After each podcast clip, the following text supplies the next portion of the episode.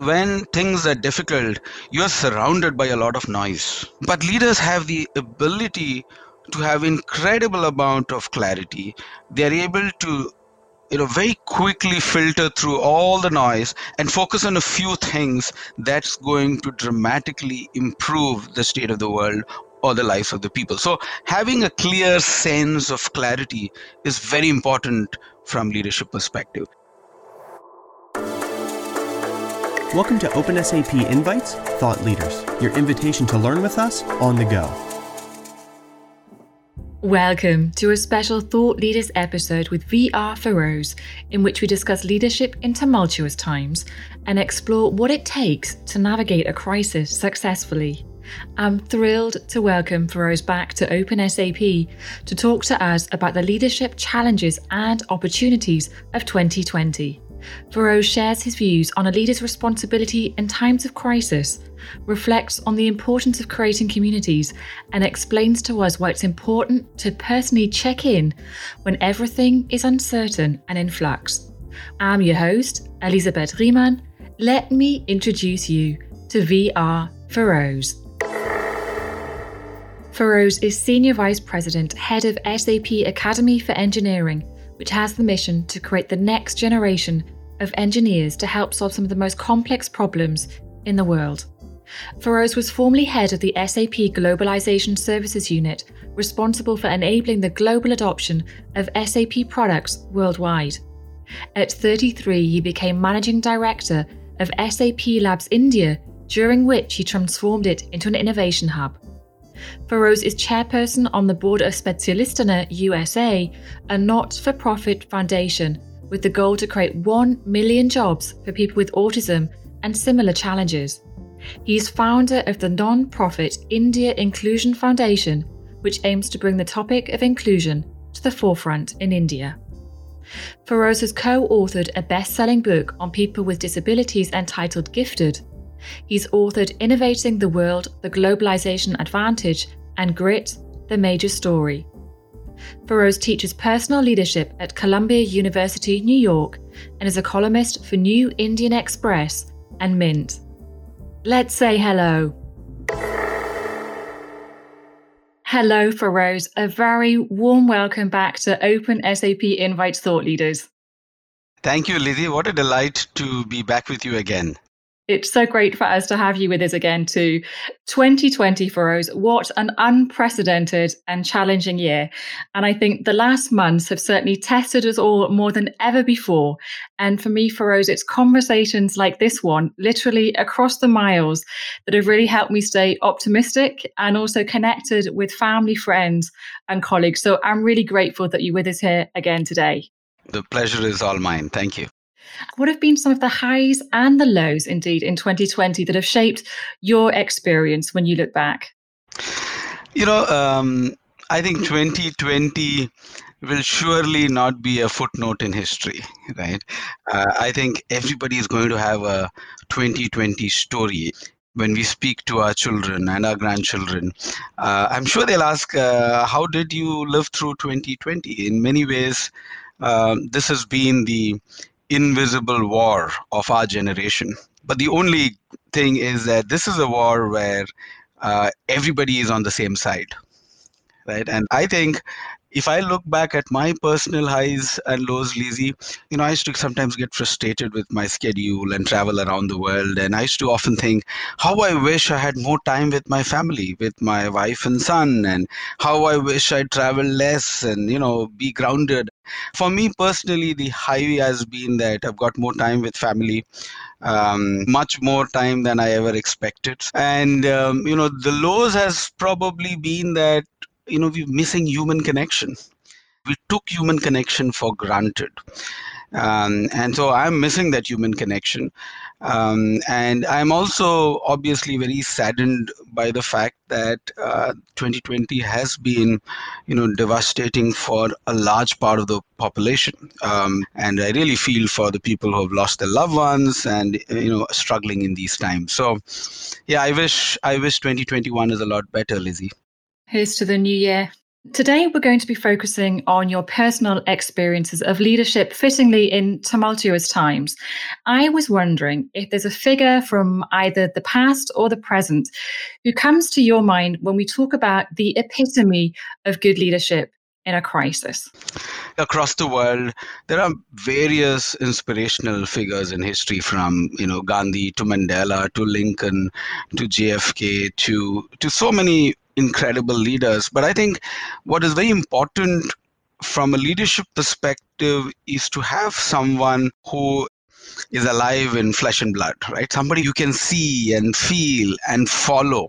There are two people who have whom I've, I would say have left a great impression on me personally. One is uh, the Prime Minister of New Zealand, uh, um, you know, Jacinda Ardern, who I think obviously was one of the youngest leaders of a country in the world. She became a prime minister at the age of 37, and she's just so amazing. Uh, you know, it's such a breath of fresh air to see someone who is humble, who's doing right things. You know, the response that she had in 2019 when, you know, all 51 people were fatally shot dead in Christchurch, and her response, where she led with empathy is so fundamental to good leadership. You know, one of the core beliefs that I have is that great leaders have empathy at the core and ambition at the edges. In the corporate world, um, you know, Satya Nadella has done such an outstanding job at Microsoft. It's not about the fact that he's turned around Microsoft and is now a trillion dollar company. I think that the metrics is one element of it but what is incredible about Satya Nadella is he's also led with empathy.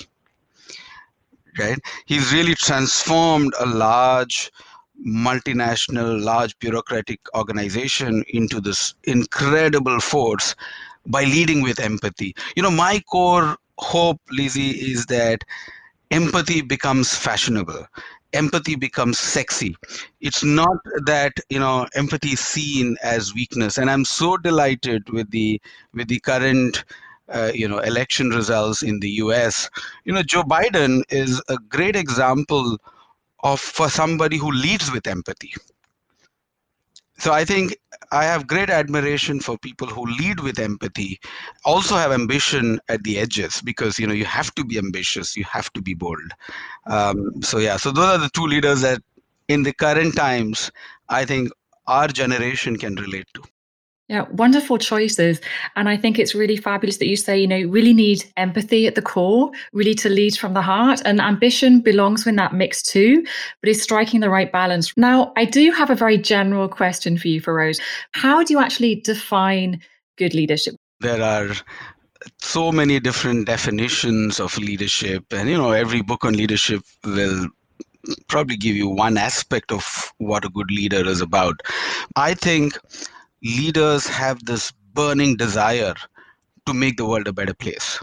It's it's they live and breathe the idea that how is it that i can contribute to making the world a slightly better place one of my great role models and heroes uh, was uh, President Kalam, who was uh, India's president, who passed away a few years back. And I was very fortunate to actually not just know him, but you know work with him closely. And you know, I think he's like the Gandhi of my generation. So in an interview, uh, Lizzie, he was asked, "What is your definition of leader?" Exactly the way you are asking me, and I found his answer to be something that I've not seen in any leadership books, but also the one that touched me the most. He said, I've been very fortunate to have traveled around the world and met great leaders, Nobel laureates, presidents, and so on. What I found unique was when when you look at a kid, the default response of that child is, I want this, which is typically I want a toy or I want an ice cream. He said, now you look at the response of uh, a teenager. And the teenagers are always like, I know how to do this. Don't tell me this. I know how this is this has to be done my way. You look at an adult, you know, we all you know work uh, in organizations and our response is let's do this together right let's work together and he says that's the response of an adult and he says the response of a leader is very simple. He will always ask, What can I give? Great leaders always ask the question, What can I give?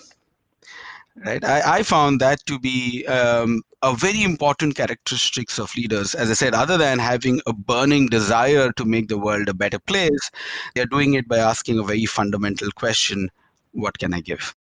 And I think it's the whole mindset, as you say, as well, asking yourself the question, what can I give? What can I contribute? Ferose, when you think about good leadership and what the characteristics of a good leader are, do you think it's something that can be learned from a workshop or from reading the books that allegedly every great manager should read? What's your view now on theory versus practical experience?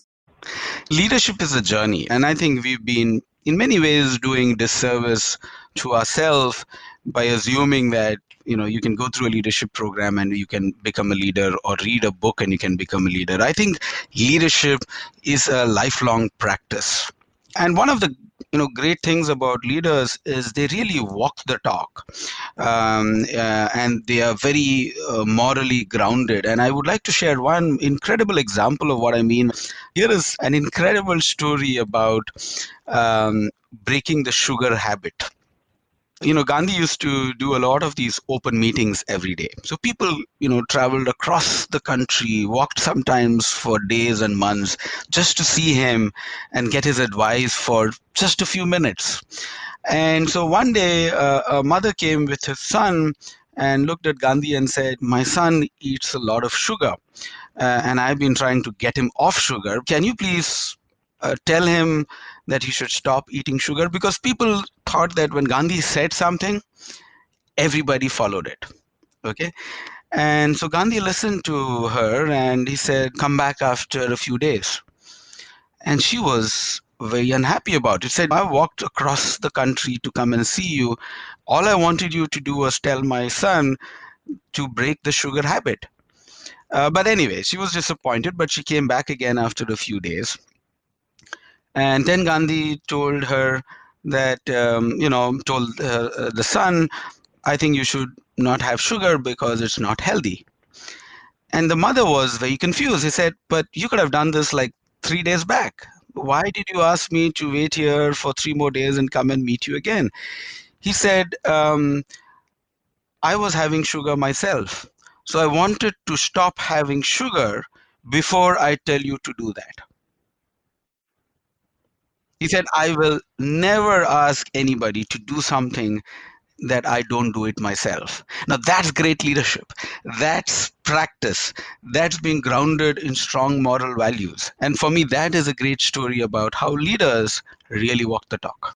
That's such a powerful story. And it shows his empathy as well to really want to imagine how does it feel physically and mentally to give up sugar. And I also want to ask you, Rose, what are the responsibilities of a leader in times of crisis, especially? How can a leader really develop the qualities it takes to lead and provide direction when literally everything and everybody is in such an awful state of flux? When you look at great leadership, uh, especially during difficult times, right? During turbulent times, during tumultuous times, and you can you can do a lot of study and see what did leaders do during these times. Um, you know, how did uh, FDR respond to the Great Depression? Uh, how did Gandhi respond to the independence movement? How did MLK respond to the civil rights movement? And there's a lot of lot of history uh, and a lot of great books written about the response of these leaders.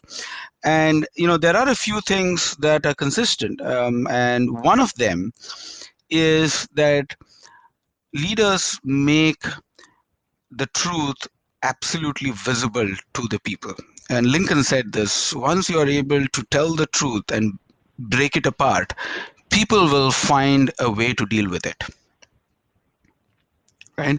So, the ability to tell the truth, however painful it is, is one of the core qualities of leaders. Right? And, and so, there's a beautiful saying which says that what leaders do is they show the light and then people are able to find the way on their own.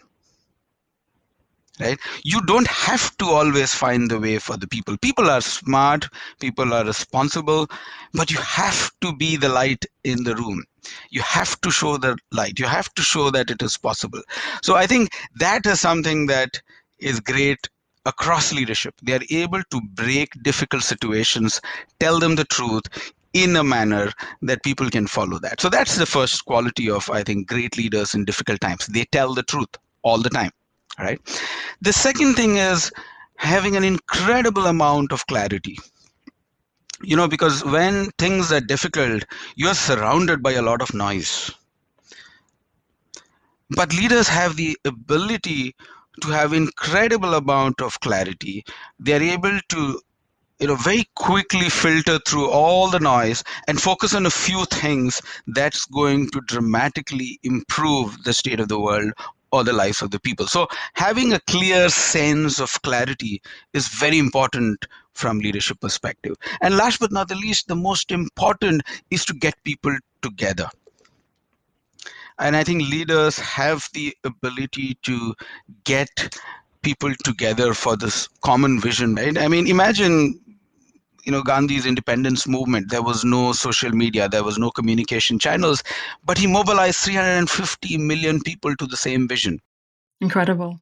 So the ability to get people together is one of the greatest qualities of leaders Truly. And I think it's, as you said, it's leading by good example. It's having that an analytical mindset and really bringing people together to, to reach a common goal. I don't know about you, but this global pandemic has really made me and everyone around me, I think, as well, really question and criticize leadership. And so I wanted to ask you what your observations of good and bad political and corporate leadership have been in 2020. 2020, as I said, has challenged uh, our existing systems in ways that nobody ever imagined, right? Um, for example, uh, if anybody has said that all of us are going to work remotely, most people would have said, ah, that it will never work. You know, our productivity would drop. And I don't think people will work from home. They will be doing other things and so on. But the reality is that, you know, work from home has worked in ways none of us ever imagined. In fact, I think we are overworking in a virtual world. You know, there are days when I take a vacation and end up working the whole day, right? Um, so I think uh, the virtual world has shown us that there are a lot of things that are possible that we didn't think it was. So working from home, giving flexibility to people does work. A lot of us said, I need to see people in office because I need to know whether they are actually working or not. And what has happened today is that you have no control. So the whole idea of micromanaging people has just gone off the window. One of the big things that has happened because of the pandemic is that trust has become front and center. You have no choice but to trust your people because you can't control them anyway. What really works is empower and empathy right? So i think we've kind of seen a radical shift to a completely new style in a very unintended fashion. I think the pandemic has forced us to lean towards that style of leadership. Yeah and I think it's lovely that you say as well that trust is a really big theme that runs through 2020 as well when it comes to leadership. It's not about controlling, doing micromanagement. It really is about trusting that people, when they have the freedom, we are conscientious workers. We want to kind of produce something, we want to work together as a team. Absolutely. And I think there's one thing which I which I feel has become harder, uh, especially in the workspace, and that is to really understand people's emotional state right? Um, so it's very hard to know what is people going through. In the office you could just call them over a chat and really have a heart to heart conversations. But today what has happened is all our conversations are very focused on business discussion. You know you will go back to your work and i'll go back to mine and we are not having informal conversations. So i really are not able to break through you at a very personal level right? And i think that's the biggest challenge of working in a virtual mode. And i believe good leaders keep time aside for checking in. I call it checking in. So which means i just call you for 15 minutes and check in and say how are you doing? Are you all okay? Is there something i can support you with? If you don't do that you are only connected to people at a task level. You are not connected to them at an emotional level. And if you're not connected to people at an emotional level, you're never going to get the maximum out of them. And I think that has been the biggest challenge because we've lost the human connection. We've lost what I call corridor effect where you meet people informally at the corridor and sometimes more happens at the corridors than in actual meetings yeah i miss that i do miss that i think that is probably the biggest downside of working remotely that we're not connected at a very human emotional level. And the only way you can do that is to really make a conscious effort. Every month i keep a 15 minute meeting informal you know just chat you know it doesn't matter what was your favorite book what did you binge watch yesterday just to connect at a human to human level. But if you don't make that a habit you will not do it. And i think that's the biggest downside of the current situation no, I think so too. And I really like the fact that you check in with your team. And I think that's a really great way of doing it. Ferose, in August 2020, you published an article in Medium entitled Leadership in Tumultuous Times. And here you write The leader steers the employees from recovery to discovery, treating everyone as adults capable of making their own decisions. The leader is at the center of a circle, not at the top of a pyramid. Now, I think this is such a great visualization with the circle and the pyramid. How do you think that the crisis is a catalyst for changing the way we view traditional hierarchies? You know, when we entered the pandemic, the common narrative that I heard was all about recovery they were also talking about when will the economy go back to what it was before the pandemic. Uh, when will we go back to our lives before the pandemic? Um, and I, f- I thought that mindset was fundamentally flawed. Life doesn't have a reset button. Unfortunately you cannot go back to the life before the pandemic right? And and so every discussion was centered around recovery uh, and then I found that the good leaders um, were able to look at it fundamentally differently and saying, I would focus on discovery, which means this is an opportunity to do destructive and then constructive innovation maybe this is an opportunity where the pandemic has, in many ways, broken down the existing way of thinking. Can we look at this as an opportunity and look at the post pandemic era to be better than the pre pandemic era? And I thought if you had that mindset, you will deal with the pandemic in a much more better and healthy fashion.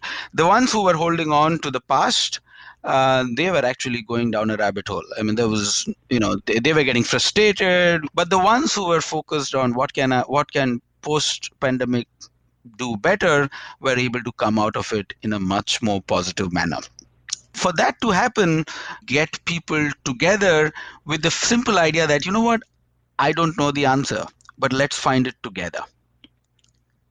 There is no book till date with the title How to Deal with a Pandemic 20 lessons from the pandemic and how to deal with it. So, how do you find the way out? You get people together and you make them feel that we are in this together and we will find the solutions together. We at the Academy, for example, when we started it, our biggest differentiator was a world class in person experience.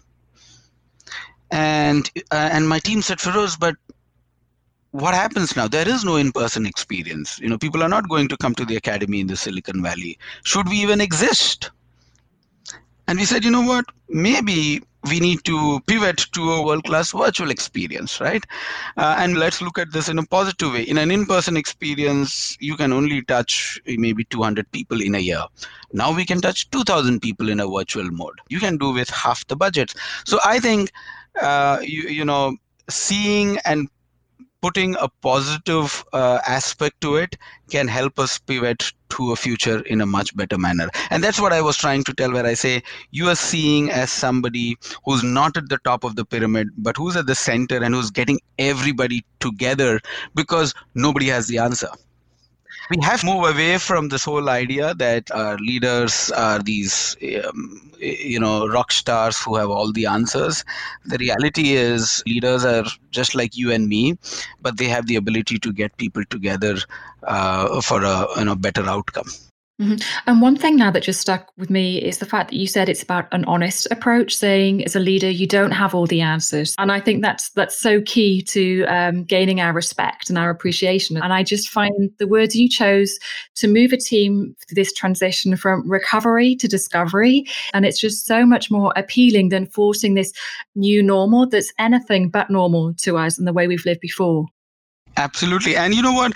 This whole idea of superheroes is fictional uh, you know i think we you know that you have a superman and the spider-man who can fly and fix the world on his own is fictional. And i think somewhere deep inside we've got too addicted to that narrative that there will be this one person who will come and save the world uh, which is far from the truth. Uh, collectively we are so much more stronger Kennedy beautifully said in his uh, in his inauguration address, "Ask not what the country can do for you, but ask what you can do for the country." And the reality is, each of us can do a very very small bit. I mean, I am seeing what's happening in the U.S., where wearing a mask is an act of a political message. It shouldn't be right? What if all of us just wore a mask and followed the rules? The world will be so much better. It's as simple as that. Sometimes leadership is in, also very, very simple. When you ask me this question, can leaders be born or taught, or is it something that can be learned? Actually, if you ask, what do you teach your children? We teach our children very simple things tell the truth, be honest, don't be a bully, be nice to people the problem is, as we grow up in our lives, the same basic thoughts become so incredibly hard to follow. This seems like such a difficult thing to do in today's life. Mm-hmm. It's such a shame we lose sight of those core human values, right? That we've been taught from from being really small. Yeah, because we are constantly optimizing for something else. We are optimizing for power. If you're in a corporate world, we are optimizing for profit then we, you know, uh, in, in the political world, we optimize for power and votes. As soon as you optimize for one thing only, you lose sight of the other right? Which means if you're in the corporate world for example if you're optimizing for profit then you'll say you know what? I want to make profit at all cost. So i don't care about whether i'm telling the truth or not but as long as i get optimized for profit that's the only thing that matters. What do politicians do? They optimize for votes so they say, you know, how do I get more votes? So maybe by not wearing a mask. So I've started optimizing for something, and you can completely lose sight of the basics, which is telling the truth and being honest. And I think um, that is the risk that all of us um, live in today's world. That you know the things like telling the truth and honest has become so out of fashion. We have to make it fashionable again. First, as Senior Vice President and Head of SAP Academy for Engineering, you spoke a little bit earlier about how you've been adapting some of the programs and initiatives. So, away from this in person experience to more of a remote setting.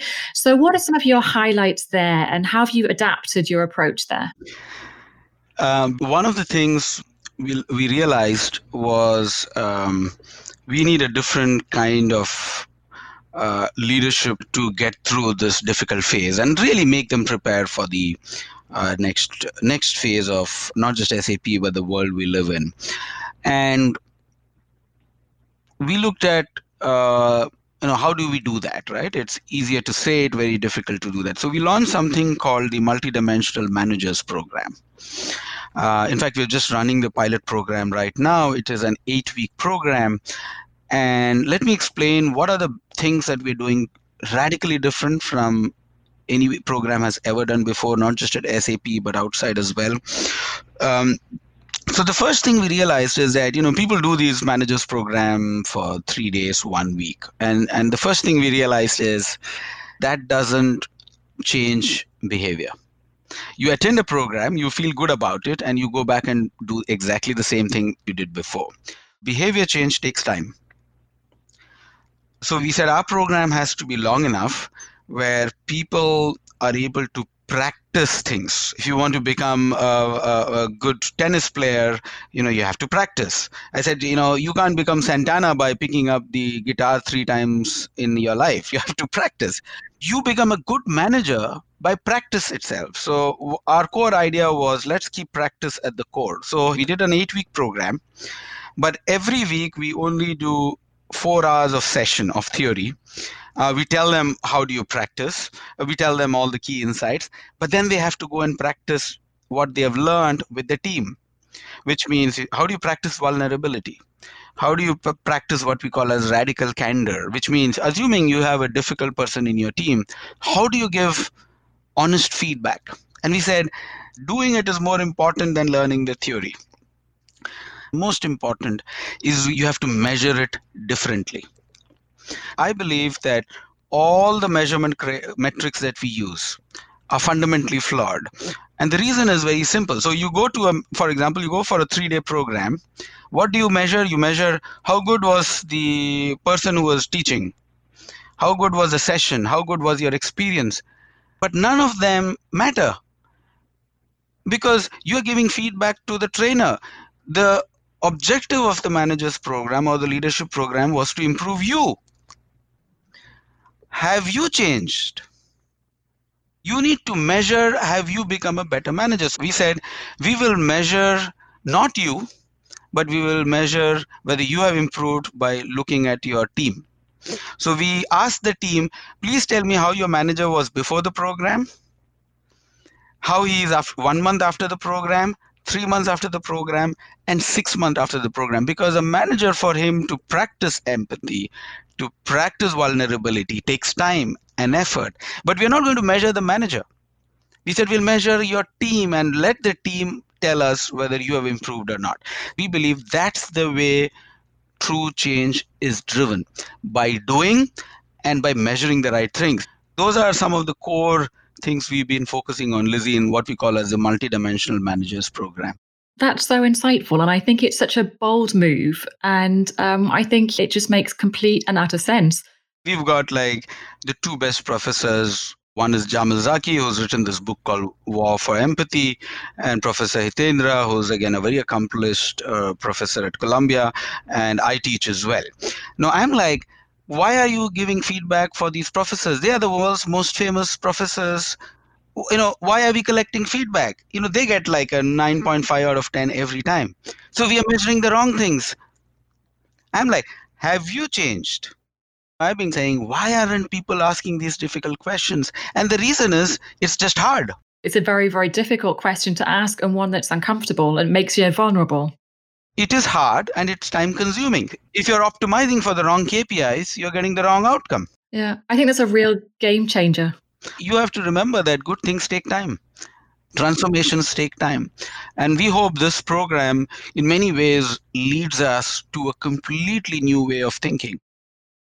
Completely refreshing and a very bold move but i think a very good one to take and I think, you know, we talk about the demands that are placed on a leader. And I think even during a normal year, it can be very, very demanding, very stressful job. How can a leader cope with the strain that's put on their finite energy reserves? I'll tell you what my coping mechanisms has been. Um, so I, uh, you know, there's this thing called the four M's, uh, which is the first, and this is very very specific to these times, right? The first is movement, second is mindfulness, third is meaning, and the fourth is mastery. Right? Let me explain this in the context. Um, and I, I, don't claim to have done any of them too well but i have at least been trying. The first is uh, you know we live in a very sedentary world. You know we are sitting in front of a laptop no exercise. Um, i think sitting has become like the smoking of the previous generation. Right? It, it's just bad you know uh, more people are getting back issues and so on. And especially during covid times people are all holed up. So the big question is how can you embed a little bit of movement in your day to day schedule? Very important but i think i haven't done it too well.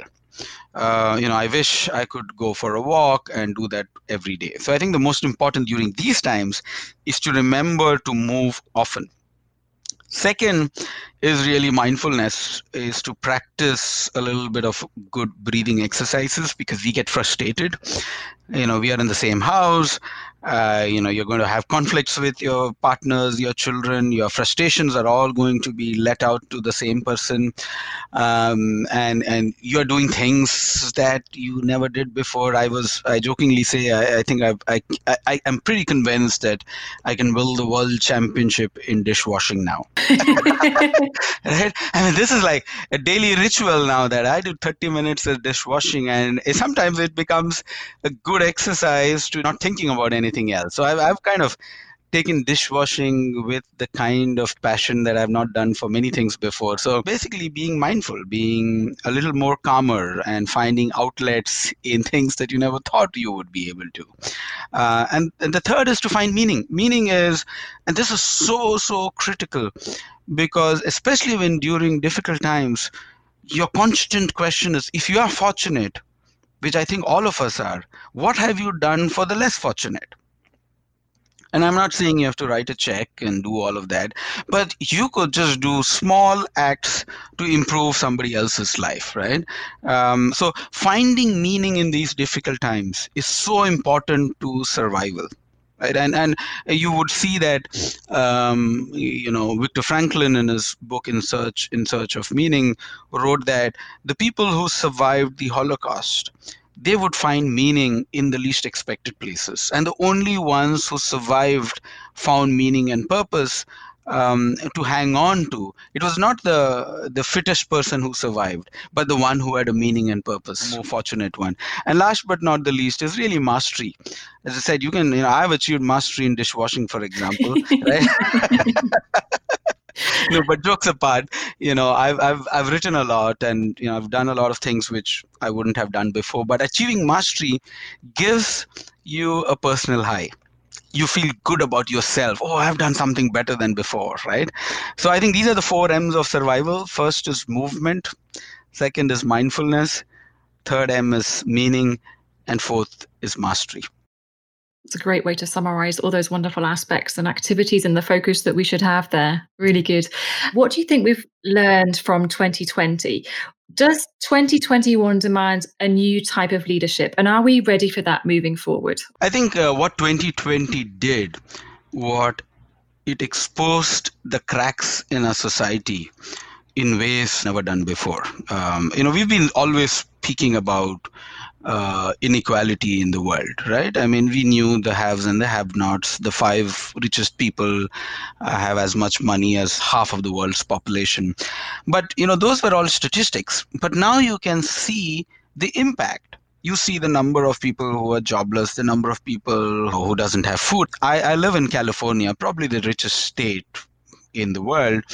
And we are talking about people standing in long queues to collect food stamps. This is like the richest country in the world, and we are seeing in CNN queues of people driving uh, for hours to collect food stamps. It has exposed the massive inequalities in the world, right? Um, and I think it has given us an opportunity to build a much more equitable world. So going forward once all of us you know hopefully gets a vaccine and you know we get back to some sense of um, normalcy i think we should look back and not waste this crisis. Uh, we should work on the things uh, that didn't work and really make it better. You know there's a beautiful saying that leaders don't choose a crisis when the crisis happens you know are you ready with the best possible response. And I hope we take these learnings and make 2021 much better than what we had when we entered the crisis. I hope so too. You've certainly given us plenty of food for thought and lots of inspiration in today's conversation.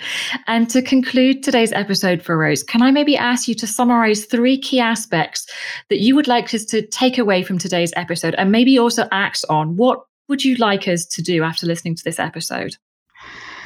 Again, I, I think there are two ways to look at it. Um, you know, number one, if you are in a position of authority, if you're in a position of power, leaders really have to um, remember that their core function is to lift people up. That's it. I say if you walk into every meeting, if you walk into every conversation with the core belief that my job is to lift people up, and if you keep every decision with that lens, I think you will make a fundamental change in the world. Now, what is it that you can do if you are not in a position of authority, right? We should always remember that everybody has an impact everybody has a power to make a small difference. It's important to be critical, it is important to give feedback, but don't be cynical. Being critical is important, but don't be cynical right you know don't don't sit back and say oh my world ended because of the pandemic but really what can i what can i do to make this slightly better finally what the pandemic has taught us is that the intangibles are more important than the tangibles human connection is priceless.